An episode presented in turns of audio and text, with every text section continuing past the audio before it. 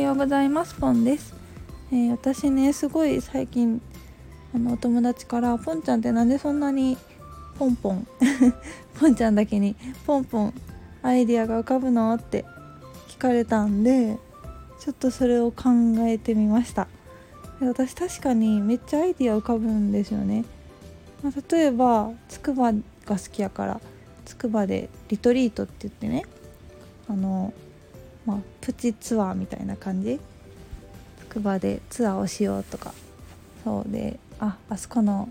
白鳥が眺められる大きな窓があるカフェに行ってその後みんなで森を散歩してその後パンが有名なんですよねつくばは。パンの街なのでパン屋さんでお買い物してでおしまいにしようかなとか。そうやってのつくばリトリートを思いついたりうんと、うん、来年になったらちょっと働き方の講座自分自身がやってきた実践したことを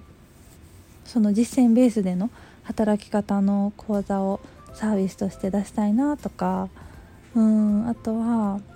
まあ、私お片付けすることも得意だしあとプランニング計画を立てることもめっちゃ好きで得意なのでなんかお片付けプランを立てる個別相談会みたいなそういうサービスも出してみたいなとか、まあ、とにかくアイディアがもうねポンポンポンポン出てくるんですよね。でうんどうやったら寝るんかなって考えた時私はお風呂に入ってる時にめっちゃ思い浮かぶんですよ。そうお風呂に入ってる時すっごい思い浮かんでもうね溢れてくるんですね。だからお風呂上がりも大変で。お風呂上がりにあのメモしたりすっごくみんなに発信伝えたくなってそのままの勢いでストーリーズ発信したりしちゃうんですよね。それぐらいお風呂に入ってるとアイディアがね泉のように出てくるんですよ。でなんでかなって考えるとあのね余白があるんですよねお風呂にいる時って。スマホ使わないじゃないですか。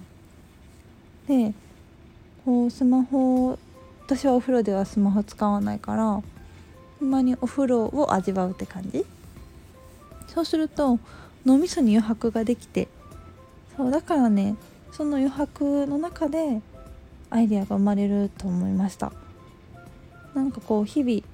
今情報過多ですよね。すごくたくさんの情報にあふれているからスマホを触っているといっぱいいろんないい情報もね入ってきますけど、まあ、必要としない情報も入ってくるじゃないですか。そうすると脳みそに隙間がないですよね。そうそうそうするとこう自分の、まあ、妄想ですよ。妄想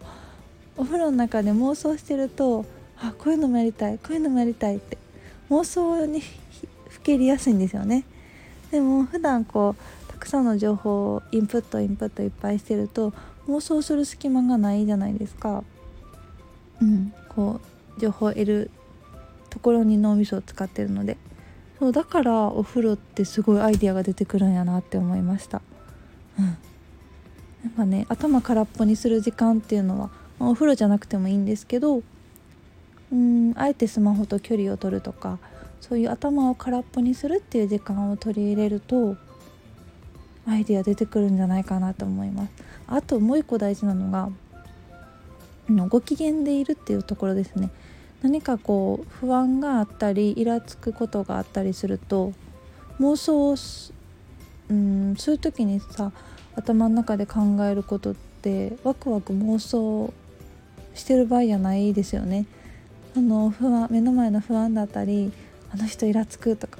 そういうのばっかり頭の中が支配されるじゃないですか。そうだから機嫌よく自分の心が喜んでるかなって見てあげて自分の機嫌をご機嫌を自分で取ること